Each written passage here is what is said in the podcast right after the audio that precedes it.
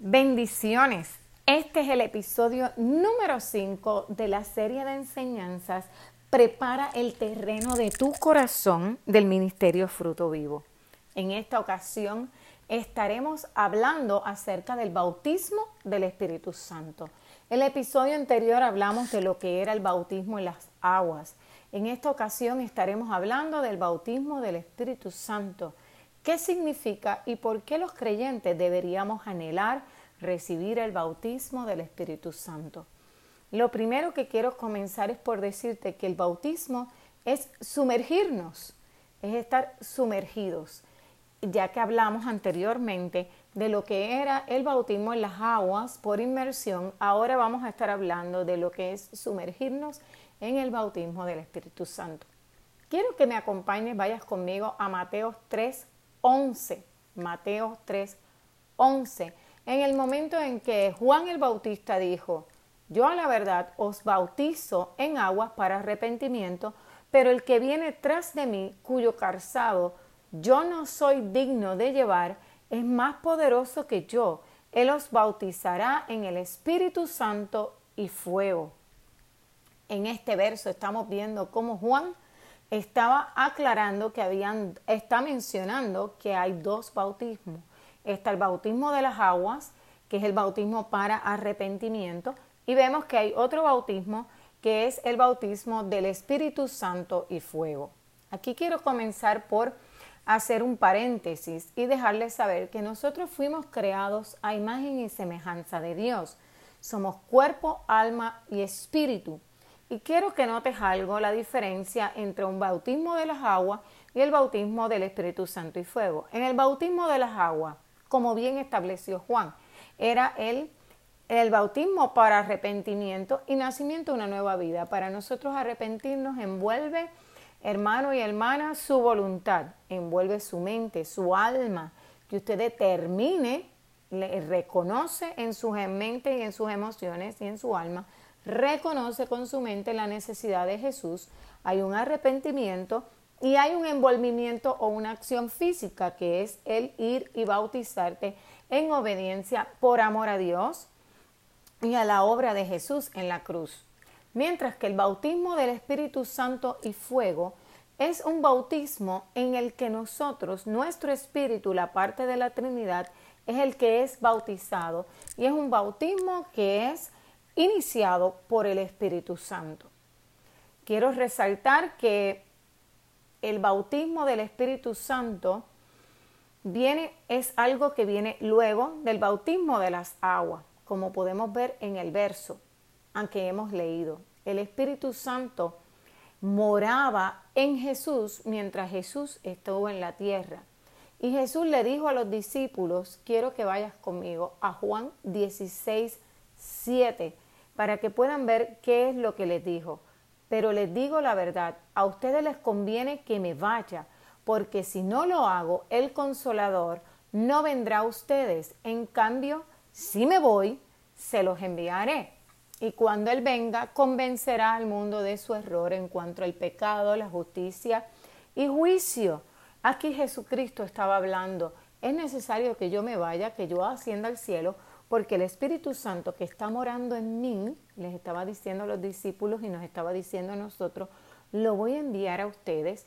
Y por eso es que la palabra dice que nosotros una vez abrimos nuestro corazón a Jesús, somos templo del Espíritu Santo, somos la casa, la morada del Espíritu Santo.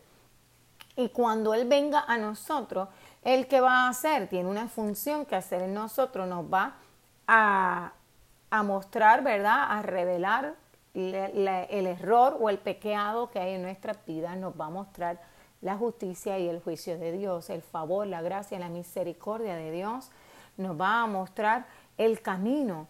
El Espíritu Santo tiene una función que hacer en nuestra vida. Pero antes de continuar, quiero completar en ese mismo capítulo, Juan 16, más adelante, en los versos 13 al 15, miren lo que dice, lo que nos dijo Jesucristo. Pero cuando venga el Espíritu de verdad, Él los guiará a toda verdad, porque Él no hablará por su propia cuenta, sino que dirá solo lo que oiga y les anunciará las cosas que han de pasar. Él me glorificará porque tomará de lo mío y se lo dará a ustedes. Todo lo que Él tiene, el Padre, es mío. Por eso les dije que el Espíritu tomará de lo mío y se lo dará a conocer a ustedes. Estamos viendo aquí que cuando el Espíritu Santo viene a nuestras vidas, nos sumerge en la persona de Jesús. Aquí Jesucristo estaba dando esa descripción de esa sumergir en la persona de Jesús cuando nosotros eh, recibimos el Espíritu Santo. La palabra fuego, vemos que en, la, en el versículo dice, serán bautizados con el Espíritu Santo y fuego. Podemos ver que el Espíritu Santo es simbolizado con el fuego en la palabra. ¿Y por qué tiene esa simbología o representado con el fuego? Inclusive vamos a ver más adelante cómo los discípulos recibieron el bautismo del Espíritu Santo y fue representado con unas llamas de fuego. El fuego, quiero hablarles un poco acerca del fuego. El fuego, ¿qué hace? Número uno, tiene unas características que las vemos en el Espíritu Santo, que es iluminar. Él viene a darnos poder e iluminación a los hijos de Dios. Nos muestra el camino, como acabamos de leer en el verso, que nos dará a conocer, nos revelará la verdad. Además de eso, el fuego se usa para mantener la purificación y perfeccionamiento. O sea, que comienza el Espíritu Santo a mostrarnos, como decía el verso, nuestros pecados para que podamos ser perfeccionados, para que podamos ser limpiados y como dice la palabra, convertirnos en ese cuerpo, esa iglesia a la que Jesucristo volverá a buscar, una iglesia limpia y sin mancha, o sea, que la presencia del Espíritu Santo nos permite ser limpiados y transformados en imitadores de Jesús. Al aceptar el Espíritu Santo cuando viene a morar a nosotros y a guiarnos a cómo vivir bajo el reino de Dios, como he dicho anteriormente, pertenecemos al reino, tenemos la ciudadanía de Dios, del reino de los cielos. Somos sus hijos, que es lo opuesto a lo que culturalmente estamos acostumbrados. Necesitamos ser limpiados de viejas estructuras, maneras de vivir, de pensar, de tomar decisiones. Y es el Espíritu Santo el que viene a guiarnos a toda verdad, a guiarnos a que podamos conocer cómo vivir aquí en la tierra, pero bajo la cultura del reino. El Espíritu Santo es una persona, es la persona dentro de la Trinidad, de, que está la persona de Dios Padre, la persona de Dios Hijo y está la persona de el Espíritu Santo. Vemos cómo en el bautismo en, 28, en Mateo 28, 19, como habíamos hablado en el episodio anterior, que decía que fuéramos bautizados, decía en nombre del Padre, del Hijo y del Espíritu Santo, haciendo referencia a la persona del Espíritu Santo. Quiero hablarles un poquito acerca del Espíritu Santo, a pesar de que esta clase no es del Espíritu Santo per se, pero es necesario y meritorio para poder comprender eh, el bautismo del Espíritu Santo. El Espíritu Santo crea, porque decimos que es una persona, Él crea. En Génesis 1.2 él era el que estaba y él fue, eh, hubo una creación. Habla, Él es la parte de la Trinidad que habla con nosotros. Por medio de Él es que podemos hablar, que podemos decir Dios habla a mi vida. Nos enseña el Espíritu Santo, nos guía, nos consuela, nos da sabiduría, nos convence de pecado. Él está en nosotros, no es que Él viene y se va, el Espíritu Santo está en nosotros, ese regalo maravilloso que nos dio Jesús cuando murió en la cruz para que nosotros y nos limpió, nos purificó, nos redimió para que nosotros pudiéramos ser templo del Espíritu Santo. Así que hermano y hermana, dentro de usted y de mí, si usted le ha abierto el corazón a Jesús, Usted ha sido una persona redimida, limpiada, es un vaso nuevo a una nueva vida y el Espíritu Santo está dentro de usted. Cuando el Espíritu Santo viene para que podamos tener esa relación, es el sello o la garantía de salvación que Dios nos ha dado. El Espíritu Santo que mora en nosotros, el que nos revela al Padre. Vamos a ver muchas de las cosas que ocurren cuando somos bautizados por el Espíritu Santo. ¿Y cuál es su función? Habiendo hablado un poco acerca del Espíritu Santo, quiero entonces hablar de, la, de Jesús que dijo la promesa del Padre, esa promesa de que enviaría al Espíritu Santo a nuestra vida. Quiero que vayas conmigo a Lucas 24, 49. Lee de la siguiente manera. He aquí yo enviaré la promesa de mi Padre sobre vosotros. No dice al lado de vosotros, dice sobre vosotros, pero quedaos vosotros en la ciudad de Jerusalén hasta que seáis investidos de poder de lo alto. Aquí vemos claramente cómo el bautismo, ¿verdad? Está hablando que iban a recibir ese bautismo, iban a ser investidos, iban a ser sumergidos, cubiertos por el Espíritu Santo. Quiero mencionar también que esto que estaba hablando Jesús ya había sido profetizado en el Antiguo Testamento hay en varias ocasiones, pero quiero resaltar en Ezequiel 36, 26 al 27. Ezequiel 36, 26 al 27 dice, y les daré un corazón nuevo, les daré intenciones nuevas y rectas, y pondré mí un espíritu nuevo en ustedes. Les quitaré sus corazones de piedra, tercos e insensibles, y les daré nuevos corazones llenos de amor y de buenas intenciones y pondré mi espíritu dentro de ustedes para que sigan mis instrucciones y hagan todo cuanto es justo y agradable para mí. Vemos que maravilloso cómo ya estaba profetizado, declarado el para qué y cómo iba a venir el Espíritu Santo, iba a ser puesto dentro de nosotros y cuál era la función, para qué iba a estar ahí. Iba a transformarnos para esa nueva vida, ¿verdad? Le tengamos nuevas intenciones, un nuevo corazón, y vamos a ser llenos del amor de Dios porque el que nos revela el amor de Dios, el amor del Padre y el Espíritu Santo. Pero adicional a eso quiero compartirte la palabra en Joel 2, 28, 29. En Joel 2, 28, 29 dice, después de haber derramado mi lluvia de nuevo, también derramaré mi espíritu sobre todos ustedes. Sus hijos e hijas profetizarán sus ancianos tendrán sueños y sus jóvenes tendrán visiones de parte de Dios. Y yo derramaré de mi espíritu incluso sobre los esclavos y las esclavas. Qué maravilloso podamos hoy día, hoy en el 2020, ver las profecías y las vemos cumplidas en la palabra. Ahora quiero que vayas conmigo a ver el cumplimiento en la palabra en Hechos 1, 4. Hechos 1, 4.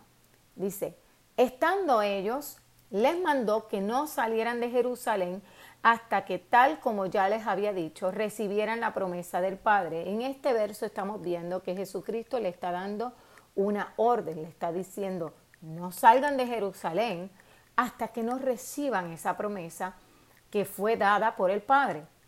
En el verso 5 dice, Juan les bautizó con agua, les recordó, pero dentro de poco ustedes serán bautizados con el Espíritu Santo. Les está Jesucristo en este verso hablando claramente qué es lo que va a ocurrir. Y en el verso 8 dice, sin embargo, cuando el Espíritu Santo descienda sobre ustedes, recibirán poder para ser mis testigos, no solo en Jerusalén, sino en toda Judea, Samaria y hasta lo último de la tierra. Quiero que notemos algo en estos versos estamos viendo que Jesucristo está declarando que serán bautizados, les está anunciando lo que ha de porvenir.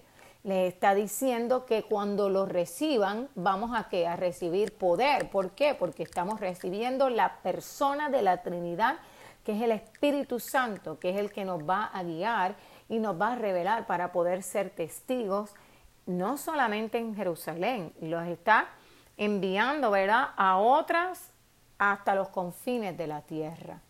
Que esto es lo que vemos que los discípulos recibirían para poder predicar con autoridad de nuevo y poder la palabra. Vemos el cumplimiento y vemos que esto se cumplió.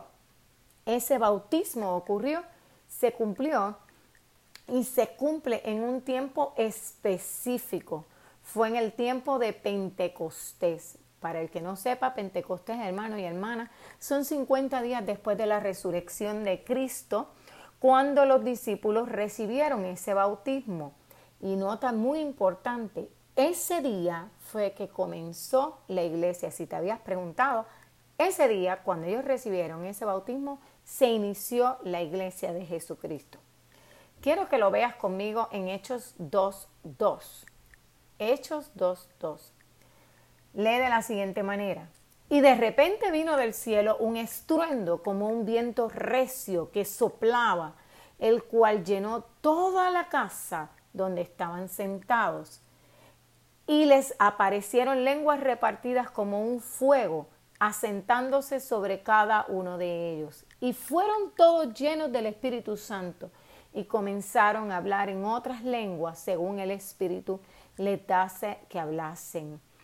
Qué maravilloso y qué glorioso leer estos versos, la palabra del Señor donde nos está diciendo que los discípulos fueron llenos del Espíritu Santo en ese momento el Espíritu Santo los estaba bautizando a los discípulos. Vemos la promesa cumplida, lo que se había profetizado, lo que Jesucristo había estado hablando.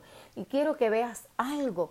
Ellos fueron eh, sobre sus cabezas. Hay otras versiones que lo describen más detallado. Sobre sus cabezas vino un viento recio y sobre las cabezas de cada uno de ellos aparecieron llamas de fuego, representándose a que los que estaban de testigos podían ver visiblemente lo que estaba ocurriendo en el plano espiritual. La llenura de recibir el don del Espíritu Santo para un creyente es la capacidad para orar en un lenguaje sobrenatural. Es el lenguaje del Espíritu, es comunicarse con Dios. Ellos estaban recibiendo esa investidura, ese bautismo, estaban siendo sumergidos, hermano y hermana, para que me comprenda. Así como usted cuando se bautiza en las aguas es sumergido en las aguas, imagine y puede pensar que su espíritu está siendo sumergido, está siendo redimido por el Espíritu Santo, lo está cubriendo, lo está invistiendo con su poder, ese poder que levantó a Jesús de entre los muertos, ese, ese poder que le hablé, que fue el poder creador en el Génesis, viene sobre su vida en el momento que usted es bautizado por el Espíritu Santo. Esas nuevas lenguas que ellos manifestaron, la evidencia de lo que estaba ocurriendo, fue manifestada con unas nuevas lenguas. Ellos recibieron las lenguas según el Espíritu Santo le iba eh, poniendo a cada uno. Quiero que entiendan que esto es un lenguaje sobrenatural, porque es sobrenatural, porque no es un lenguaje que usted pueda aprender. El lenguaje espiritual divino es tan real o inteligente como el idioma aprendido nativamente. Se trata de un lenguaje donde las lenguas desconocidas son desconocidas para el que las habla, pero no es desconocido para Dios. Pablo inclusive lo llamó un lenguaje celestial. Este lenguaje es en el lenguaje, cuando usted está hablando en lenguas, su espíritu está hablando con el Espíritu Santo. Es un lenguaje celestial y un lenguaje sobrenatural porque es un lenguaje espiritual donde el espíritu suyo está comunicándose con el Espíritu Santo. El don divino de hablar nuevas lenguas, como le dije, no reemplaza nuestro espíritu, sino que Él capacita a nuestro espíritu para dirigir nuestro hablar en el lenguaje espiritual. Lo voy a explicar de nuevo. Un lenguaje de lenguas es que el Espíritu Santo está capacitando cuando somos bautizados, está capacitando a nuestro espíritu para recuerde que ahora su espíritu ha cobrado vida cuando usted recibió eh, y nació una nueva vida por el poder del Espíritu Santo. Y es la capacidad de hablar con el Espíritu Santo. La palabra nos enseña que la evidencia del bautismo del, Espíritu Santo son las nuevas lenguas. Y hermano y hermana, ahora viene la pregunta, ¿por qué todo creyente debe anhelar ser lleno y bautizado por el Espíritu Santo? Nuestro lenguaje espiritual es la clave que abre la puerta a nuestra vida espiritual y a todos los atributos y manifestaciones del Espíritu Santo. Aquí quiero explicarle, Dios es espíritu y la palabra misma nos enseña que debemos caminar en el espíritu, que debemos obedecer en el espíritu que debemos dar frutos, los frutos del Espíritu. Por lo tanto, necesitamos poder conectarnos o comunicarnos con el Espíritu Santo. La vida cristiana es empoderada, es vivida por la palabra de Dios y el Espíritu de Dios. Las promesas de Dios y los atributos del Espíritu son apropiados por fe. Nuestro lenguaje espiritual trae iluminación sobre la palabra y produce fruto, las manifestaciones del fruto del Espíritu. O sea, ¿qué le estoy diciendo con todo esto, hermano y hermana? Es el hablar en lenguas es esa llave que abre a lo sobrenatural su vida para que usted pueda moverse en el plano espiritual. En 1 de Corintios 6, 17 nos dice, pero cuando alguien se une al Señor, el Señor y esa persona se vuelven uno en el espíritu. Ahí nos está hablando de esa unión espiritual. ¿Qué hace el hablar en lengua en nuestras vidas? Nos da la capacidad para orar la mente de Cristo. La misma palabra nos enseña que no sabemos orar, pero el Espíritu que intercede y ora por nosotros nos debe dirigir, ¿verdad que sí? Así que cuando nosotros estamos orando en el Espíritu, como les dije anteriormente, orando en lenguas, no son lenguas que nuestra mente natural comprende, por lo tanto, es dirigido por el Espíritu Santo, son las lenguas dadas por Él. Y ahí podemos, es en ese momento donde nos estamos alineando para orar la mente de Cristo. Pablo mismo decía, si yo oro en lenguas, mi espíritu ora. Esto lo dijo en Primera de Corintios 14, 14. El hablar en lengua nos permite una relación más íntima y comunión con Dios. Hermano y hermana, anhelemos esa relación más íntima y comunión con Dios. Nos permite, nos brinda revelación, nos edifica espiritualmente, nos permite andar en el Espíritu y ser guiados por el Espíritu, como dice en Romanos 8:14. Los hijos de Dios son los que se dejan conducir por el Espíritu de Dios. Es uno de los nueve dones, adicional a, a todo lo que le he dicho, el hablar en lengua es uno de los nueve dones. ¿Para qué? Para la edificación del cuerpo de Cristo. Si no tenemos todos los dones, no podemos funcionar y estar listos como un cuerpo funcionando, obrando como fue diseñado por Dios para la venida de Cristo. Nosotros una vez usted habla en lenguas, usted está edificando el cuerpo. ¿Por qué? Porque le explico. El cuerpo es edificado cuando usted comienza a tener mayor revelación usted se está comunicando su espíritu con el Espíritu Santo, usted es guiado por el Espíritu. Y cuando somos guiados, como dice la palabra, comenzamos entonces a manifestar los frutos del Espíritu Santo. Y esos frutos edifican el cuerpo de Cristo. Entonces, conociendo todo esto y la obra maravillosa, hermosa que quiere hacer el Espíritu Santo y poder comunicarse en usted, primero lo quiere investir, lo quiere sumergir, lo quiere bautizar y le va a abrir la puerta o el acceso que usted pueda tener una comunión más íntima con Dios y traer el cielo aquí a la tierra. Eso le da autoridad, le da poder, le da ese poder que habló Jesucristo. Entonces, hermano y hermana, es momento entonces, una vez hemos recibirlo, una vez conocido y comprendido, ¿qué necesitamos para poder recibirlo? Pues hermano, lo primero que necesitamos es conocer, por eso le he estado explicando todo esto, que usted pueda conocer, comprender la palabra, el deseo, el anhelo y la voluntad de Dios para cada uno de sus hijos. Segundo, después usted necesita creerlo, creer la voluntad de Dios para sus hijos, anhelarlo y una vez usted lo anhela, que es la llave, la llave para recibirlo es anhelarlo, simplemente comenzar a hablar. Es algo que no, no lo puede impartir nadie, simplemente es algo que es dado por el Espíritu Santo, como le dije anteriormente. El bautismo en agua envuelve nuestra alma y nuestro cuerpo, pero esto que envuelve el Espíritu, esto es por el Espíritu y se recibe por fe. Él no hace excepción de personas, al contrario, está disponible para todos los hijos que lo anhelen. Pero sí quiero decirles, comentarles, que sí hay cosas que pueden impedir que se manifieste. Ya usted, una vez usted ha recibido el Espíritu Santo, usted puede ser bautizado en las nuevas lenguas y adentrarse en todo lo que le he hablado. Pero hay cosas, hay unos detalles que pueden impedir que esa manifestación se pueda dar, que son los pecados ocultos o pecados sin confesar a Dios, cuando en nuestro corazón no hay arrepentimiento, como ustedes vieron anteriormente. Tiene que haber un arrepentimiento o falta de perdón. Necesitamos tener nuestra conciencia limpia para que habernos arrepentido de nuestros pecados para que el Espíritu Santo pueda sumergirnos e investirnos. Así que hermano y hermana, lo invito, le exhorto que anhele recibir el bautismo del Espíritu Santo, que lo anhele.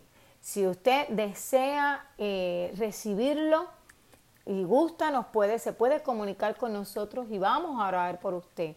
Una vez usted lo está anhelando, usted lo va a recibir de parte del Espíritu Santo. Después que usted se haya arrepentido, usted anhélelo, los puede llamar y podemos orar por usted así como hacía la iglesia en el Nuevo Testamento que oraban y imponían sus manos. Le voy a leer unos versos y si usted tiene pastor, simplemente comuníquese con su pastor, déjele saber su sentir y su pastor orará por, orará por usted.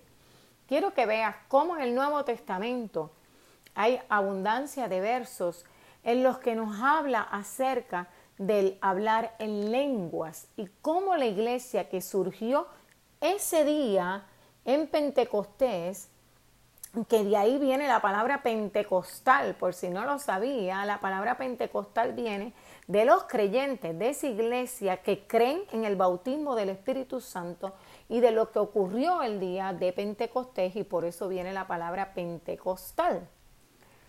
Y quiero que vayas conmigo a Hechos 9, 17. En Hechos 9, 17 vamos a ver registros en el Nuevo Testamento que no solamente se limitó a esa experiencia que tuvieron los discípulos, vemos cómo luego continuó en el Nuevo Testamento, en la iglesia nueva que acababa de levantarse, surgir. Dice, fue entonces Ananías y entró en la casa y poniendo sobre él las manos dijo, hermano Saulo, el Señor Jesús, que se te apareció en el camino por donde venías, me ha enviado para que recibas la vida, la vista, perdón, y seas lleno del Espíritu Santo. Aquí estamos viendo cómo Ananías impuso sus manos sobre, sobre Pablo y qué maravilloso que Pablo no solamente, ¿verdad?, de haber sido un hombre pecador, perseguidor, perseguidor de los cristianos, eh, Dios tuvo misericordia. Vemos cómo la palabra cumple y dice de lo vil y de menospreciado de eso Dios usará, ¿verdad?, para su gloria, para exaltar su poder. Ahí vemos en Pablo cumplido eso. Pablo se arrepintió, quedó ciego, se arrepintió y vemos cómo Dios, luego de un arrepentimiento que ocurrió, envía a Ananías a que le imponga las manos para que él reciba la vista nuevamente, pero también recibió el bautismo del Espíritu Santo. Qué poderoso, vemos cómo Dios lo estaba invistiendo de poder, lo estaba invistiendo del Espíritu Santo para cumplir la obra. Le estaba entregando esta llave para cumplir la obra. En Hechos 19, 1 al 6 vemos también que dice, aconteció que entre tanto que Apolos estaba en Corinto, Pablo, después de recorrer las regiones superiores, vino a Efeso y hallando a ciertos discípulos les dijo, ¿recibiste el Espíritu Santo cuando creíste? Y ellos le dijeron, ni siquiera hemos oído si hay Espíritu Santo. Entonces dijo, ¿en qué pues fue que fuiste bautizado? Y ellos dijeron, en el bautismo de Juan. Dijo Pablo, Juan bautizó con bautismo de arrepentimiento, diciendo al pueblo que creyesen en aquel que vendría después de él. Esto es, en Jesucristo. Cuando oyeron esto, fueron bautizados en nombre del Señor Jesús y habiéndole impuesto Pablo las manos, vino sobre ellos el Espíritu Santo y hablaban en lenguas y profetizaban.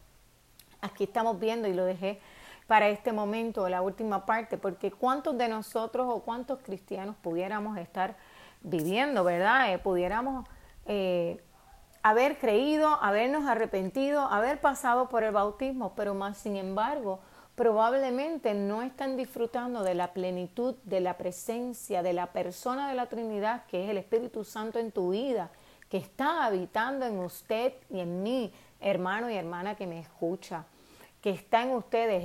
Estos, habían creído, estos discípulos eran seguidores de Cristo, no eran personas inconversas, personas no creyentes, eran discípulos, dice la palabra.